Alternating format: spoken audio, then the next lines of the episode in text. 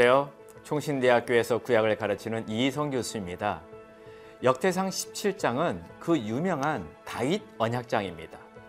우여곡절 끝에 언약계를 다윗성으로 들여온 후 다윗은 일생의 최고의 순간을 맞이합니다. 하나님께서 다윗과 언약을 맺으시는 사건이지요. 다윗성으로 언약계를 이동 후 다윗의 마음이 불편했습니다. 다윗은 백향목궁에 거하는데 하나님의 언약계는 휘장에 있지 않습니까? 그래서 다윗은 하나님께 성전을 지어드리기로 결심을 하게 된 것이죠. 이러한 다윗의 마음을 읽으신 하나님은 물론 성전을 건축하지 말라고 노로 응답하셨습니다. 그러나 하나님은 다윗의 마음을 기쁘게 받으시고 그에게 약속을 주십니다. 다윗 언약은 성경 신학적으로 볼 때에 구약 언약의 정점이라 할 수 있습니다. 아주 중요합니다. 하나님께서 약속을 받은 다윗을 너무 기뻐하셔서 하나님께 감사 기도를 드립니다. 다윗은 자신의 가문과 국가를 견고하게 해달라고 하나님께 간구하지요. 18장은 17장에서 다윗이 간구한 그 기도에 하나님이 구체적으로 응답하신 내용들을 기록합니다. 그게 뭔지 아세요? 다윗이 가는 곳마다 전쟁에서 승리한 내용입니다. 다윗이 정복한 국가들을 소개하고 있지요. 그 국가들은요. 블레셋, 모압, 소바왕 하닷 에살과 에돔에 대한 승리를 거두게 됩니다. 다윗이 이방 국가들과 전쟁에서 승리한 후 빼앗은 전리품을요 어떻게 한지 아십니까? 하나님의 성전에 다 봉헌물로 드렸습니다. 아주 훌륭한 왕이죠. 다윗의 승리의 비결은 어, 이 뭔지 아십니까? 다윗이 어디로 가든지 여호와께서 이기게 하셨더라입니다. 19장은요. 암몬과 아람과의 전투를 기록합니다. 암몬 왕 나하스가 죽자 그의 아들 한운이 왕이 되는데요. 다윗은 생전에 나하스의 은혜를 생각하고 사절단을 보내요. 선한 의도로 어, 죽음을 문상하는데 그런데 암몬 왕 나하스의 아들 한운이 다윗의 조문단에게 모욕과 수치를 안겨다 주는 사건이 발생합니다. 이는 은혜를 수치로 바꾼 한운의 어리석은 행동이었죠. 외교적 무례함이었습니다. 이 일로 인해 암몬과 전쟁을 하게 되는 이야기가 소개됩니다. 20장은 암몬과 블레셋과의 전투에서 승리를 거두는 장면을 소개합니다. 다윗의 군대 장관 유압의 지략으로 암몬과의 전투에서 대승을 거두게 됩니다. 사무엘서에서는 라빠성 전투에서 다윗이 바세바를 취한 사건이 나옵니다. 그런데 역대상에는요. 이 기록을 생략했습니다. 이는 죄를 기억하지 않고 용서하시는 하나님을 보여주고 있고요. 다윗 왕조의 긍정적 차원을 부각시키는 역대상의 의도이기도 하지요. 결국 요압은 하나님을 신뢰하여 전쟁에서 승리를 거두게 되고 다윗이 완승을 거두게 됩니다. 다윗은 삼손 때부터 이스라엘의 오랜 숙적인 블레셋과의 전투에서 승리를 거두게 됩니다. 이처럼 다윗이 각종 전쟁에서 승리하게 된 기록은요. 단지 다윗 왕의 승리를 기념하기 위한 것만은 아닙니다. 이는 이 세상 나라에 대한 하나님의 승리를 의미합니다. 성도는 이 땅에서 영적 전쟁을 치르게 되는데요. 승리의 비결은 무엇입니까? 오직 예수 그리스도를 의지하고 담대하게 나아갈 때에 우리에게는 승리가 주어질 것입니다. 자, 그러면 역대상 17장에서부터 20장까지를 함께 읽어 보겠습니다. 제 17장 다윗이 그의 궁전에 거주할 때 다윗이 선지자 나단에게 이르되 나는 백향목 궁에 거주하거늘 여호와의 언약궤는 휘장 아래 있도다. 나단이 다윗에게 아뢰되 하나님의 왕과 함께 계시니 마음에 있는 바를 모두 행하소서. 그 밤에 하나님의 말씀이 나단에게 임하여 이르시되 가서 내 종 다윗에게 말하기를 여호와의 말씀이 너는 내가 거할 집을 건축하지 말라. 내가 이스라엘을 애굽에서 올라오게 한 날부터 오늘까지 집에 있지 아니하고 오직 이 장막과 저 장막에 있으며 이 성막과 저 성막에 있었나니 이스라엘 무리와 더불어 가는 모든 곳에서 내가 내 백성을 먹이라고 명령한 이스라엘 어느 사사에게 내가 말하기를 너희가 어찌하여 내 백향목집을 건축하지 아니하였느냐고 말하였느냐 하고 또한 내 종 다윗에게 이처럼 말하라. 만군의 여호와께서 이처럼 말씀하시기를 내가 너를 목장 곧 양떼를 따라다니던 데에서 데려다가 내 백성 이스라엘의 주권자로 삼고 네가 어디로 가든지 내가 너와 함께 있어 네 모든 대적을 내 앞에서 멸하였은즉 세상에서 존귀한 자들의 이름 같은 이름을 내게 만들어 주리라. 내가 또 내 백성 이스라엘을 위하여 한 곳을 정하여 그들을 심고 그들이 그곳에 거주하면서 다시는 옮겨가지 아니하게 하며 악한 사람들에게 전과 같이 그들을 해치 못하게 하여 전에 내가 사사에게 명령하여 내 백성 이스라엘을 다스리는 때와 같이 아니하게 하고 또 내 모든 대적으로 내게 복종하게 하리라. 또 내게 이르노니 여호와가 너를 위하여 한 왕조를 세울지라. 내 생명의 연한이 차서 내가 조상들에게로 돌아가면 내가 내 뒤에 넷씩 곧내 아들 중 하나를 세우고 그 나라를 견고하게 하리니 그는 나를 위하여 집을 건축할 것이요 나는 그의 왕위를 영원히 견고하게 하리라 나는 그의 아버지가 되고 그는 나의 아들이 되리니 나의 인자를 그에게서 빼앗지 아니하기를 내가 내 전에 있던 자에게서 빼앗음과 같이 하지 아니할 것이며 내가 영원히 그를 내 집과 내 나라에 세우리니 그의 왕위가 영원히 견고하리라 하셨다 하라 나단이 이 모든 말씀과 이 모든 계시대로 다윗에게 전하니라. 다윗 왕이 여호와 앞에 들어가 앉아서 이르되 여호와 하나님이여 나는 누구이오며 내 집은 무엇이기에 나에게 이에 이르게 하셨나이까? 하나님이여 주께서 이것을 오히려 작게 여기시고 또 종의 집에 대하여 먼 장래까지 말씀하셨사오니 여호와 하나님이여 나를 존귀한 자들 같이 여기셨나이다 주께서 주의 종에게 베푸신 영예에 대하여 이 다윗이 다시 주께 무슨 말을 하오리까? 주께서는 주의 종을 아시나이다. 여호와여, 주께서 주의 종을 위하여 주의 뜻대로 이 모든 큰 일을 행하사 이 모든 큰 일을 알게 하셨나이다. 여호와여, 우리 귀로 들은 대로는 주와 같은 이가 없고 주 외에는 하나님이 없나이다.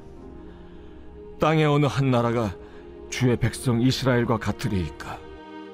하나님이 자기 백성을 구속하시려고 나아가사 크고 두려운 일로 말미암아 이름을 얻으시고 애굽에서 구속하신 자기 백성 앞에서 모든 민족을 쫓아내셨사오며 주께서 주의 백성 이스라엘을 영원히 주의 백성으로 삼으셨사오니 여호와여 주께서 그들의 하나님이 되셨나이다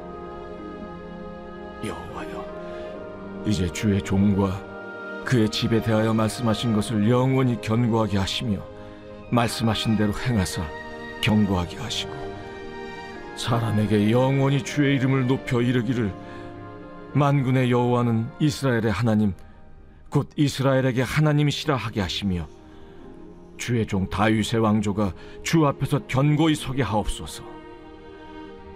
나의 하나님이여 주께서 종을 위하여 왕조를 세우실 것을 이미 듣게 하셨으므로 주의 종이 주 앞에서 이 기도로 간구할 마음이 생겼나이다. 여호와여, 오직 주는 하나님이시라. 주께서 이 좋은 것으로 주의 종에게 허락하시고 이제 주께서 종의 왕조의 복을 주사 주 앞에 영원히 두시기를 기뻐하시나이다. 여호와여. 주께서 복을 주셨사오니 이 복을 영원히 누리리이다.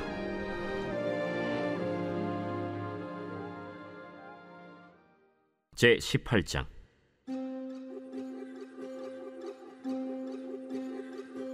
그 후에 다윗이 블레셋 사람들을 쳐서 항복을 받고 블레셋 사람들의 손에서 가드와 그 동네를 빼앗고 또 모압을 침해 모압 사람이 다윗의 종이 되어 조공을 바치니라 소바 왕 하닷 에셀이 유브라데 강가에서 자기 세력을 펴고자 하매 다윗이 그를 쳐서 하맛까지 이르고 다윗이 그에게서 병거 천대와 기병 칠천 명과 보병 이만 명을 빼앗고 다윗이 그 병거 백대의 말들만 남기고 그 외의 병거의 말은 다 팔의 힘줄을 끊었더니 다메색 아람 사람이 소바 왕 하닷 에셀을 도우러 온지라.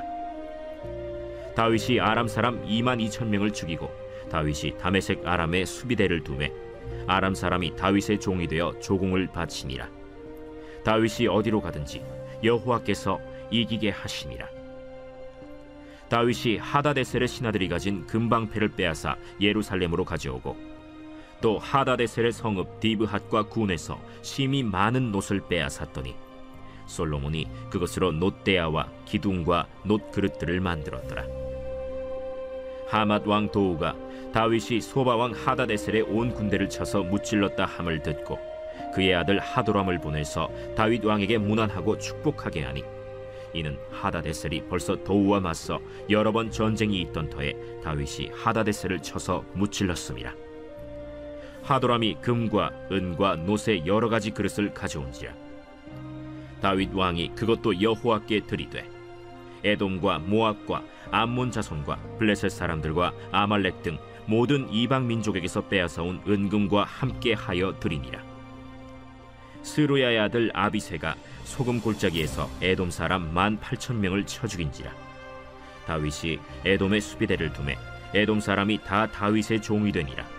다윗이 어디로 가든지 여호와께서 이기게 하셨더라 다윗이 온 이스라엘을 다스려 모든 백성에게 정의와 공의를 행할세 스루야의 아들 요압은 군대 사령관이 되고 아힐루스의 아들 여호사밧은 행정장관이 되고 아휴두베 아들 사독과 아비아달의 아들 아비멜렉은 제사장이 되고 사오사는 서기관이 되고 여호야다의 아들 브나야는 그렛 사람과 블렛 사람을 다스리고 다윗의 아들들은 왕을 모시는 사람들의 우두머리가 되니라.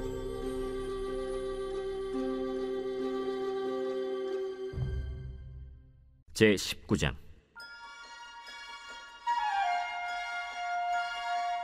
그 후에 암몬 자손의 왕 나하스가 죽고 그의 아들이 대신하여 왕이 되니 다윗이 이르되 한운의 아버지 나하스가 전에 내게 호의를 베풀었으니 이제 내가 그의 아들 한운에게 호의를 베풀리라 하고 사절들을 보내서 그의 아버지 죽음을 문상하게 하니라. 다윗의 신하들이 암몬 자손의 땅에 이르러 한운에게 나아가 문상함에 암몬 자손의 방백들이 한운에게 말하되 왕은 다윗이 조문 사절을 보낸 것이 왕의 부친을 존경함인 줄로 여기시나이까? 그의 신하들이 왕에게 나온 것이 이 땅을 엿보고 청탐하여 전복시키고자 함이 아니니까? 한운이 이에 다윗의 신하들을 잡아 그들의 수염을 깎고 그 의복을 볼기 중간까지 자르고 돌려보내매 어떤 사람이 다윗에게 가서 그 사람들이 당한 일을 말하니라 그 사람들이 심히 부끄러워하므로 다윗이 그들을 맞으러 보내 왕이 이르기를. 너희는 수염이 자라기까지 여리고에 머물다가 돌아오라. 암몬 자손이 자기가 다윗에게 밉게 한 줄 안지라. 한운과 암몬 자손은 더불어 은 천달란트를 아람 나하라임과 아람 마가와 소바에 보내 병거와 마병을 상내되 곧 병거 3만 2천 대와 마가 왕과 그의 군대를 고용하였더니 그들이 와서 메드바 앞에 진침해 암몬 자손이 그 모든 성읍으로부터 모여와서 싸우려 한지라. 다윗이 듣고 요압과 용사의 온 무리를 보냈더니 암몬 자손은 나가서 성문 앞에 진을 치고 도우러 온 여러 왕은 따로 들에 있더라.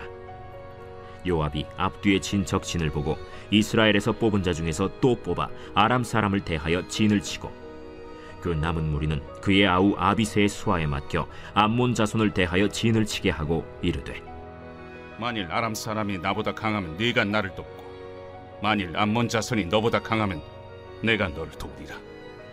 너는 힘을 내라. 우리가 우리 백성과 우리 하나님의 성읍들을 위하여 힘을 내자. 여호와께서 선히 여기시는 대로 행하시길 원하노라. 요압과 그 추종자가 싸우려고 아람 사람 앞에 나아가니 그들이 그 앞에서 도망하고 암몬 자손은 아람 사람이 도망함을 보고 그들도 요압의 아우 아비세 앞에서 도망하여 성읍으로 들어간지라. 이에 요압이 예루살렘으로 돌아오니라. 아람 사람이 자기가 이스라엘 앞에서 패하였음을 보고 사신을 보내 강 건너편에 있는 아람 사람을 불러내니 하다데셀의 군대 사령관 소박이 그들을 거느린지라. 어떤 사람이 다윗에게 전함해 다윗이 온 이스라엘을 모으고 요단을 건너 아람 사람에게 이르러 그들을 향하여 진을 치니라. 다윗이 아람 사람을 향하여 진을 치매 그들이 다윗과 맞서 싸우더니 아람 사람이 이스라엘 앞에서 도망한지라. 다윗이 아람 병거 7천 대의 군사와 보병 4만 명을 죽이고 또 군대 지휘관 소박을 죽임에 하다데셀의 부하들이 자기가 이스라엘 앞에서 패하였음을 보고 다윗과 더불어 화친하여 섬기고 그 후로는 아람 사람이 암몬 자손 돕기를 원하지 아니하였더라. 제 20장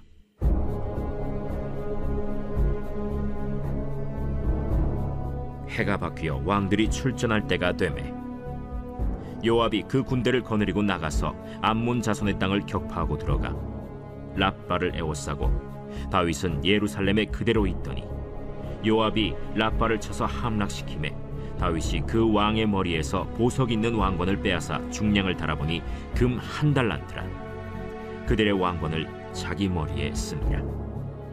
다윗이 또 그 성에서 노력한 물건을 무수히 내오고 그 가운데 백성을 끌어내어 톱과 쇠도끼와 돌서래로 일하게 하니라. 다윗이 암몬 자손의 모든 성읍을 이같이 하고 다윗이 모든 백성과 함께 예루살렘으로 돌아오니라. 이후에 블레셋 사람들과 게셀에서 전쟁할 때 후사 사람 십부게가 키가 큰 자의 아들 중에 십배를 쳐 죽임에 그들이 항복하였더라. 다시 블레셋 사람들과 전쟁할 때 야일의 아들 엘 하나니 가드 사람 골리앗의 아우 라흐미를 죽였는데 이 사람의 창자로는 배틀채 같았더라. 또 가드에서 전쟁할 때 그곳에 키 큰 자 하나는 손과 발에 가락이 여섯씩 모두 스물넷이 있는데 그도 키가 큰 자의 소생이라. 그가 이스라엘을 능욕함으로 다윗의 형 시므아의 아들 요나단이 그를 죽이니라. 가드의 키 큰 자의 소생이라도 다윗의 손과 그 신하의 손에 다 죽었더라.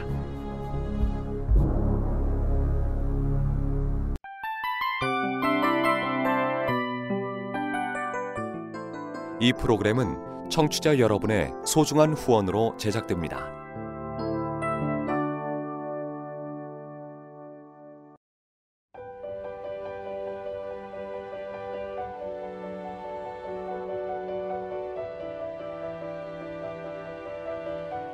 세상에는 수많은 교회들이 있지만 더 깊이 있는 말씀 강해를 찾기 위해 크기로만 교회를 선정하지 않습니다.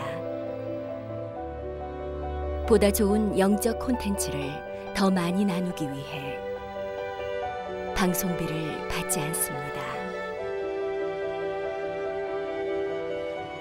1년 365일 복음만 전하고 싶어서 우리는 광고를 하지 않습니다. 온누리의 복음을 땅끝까지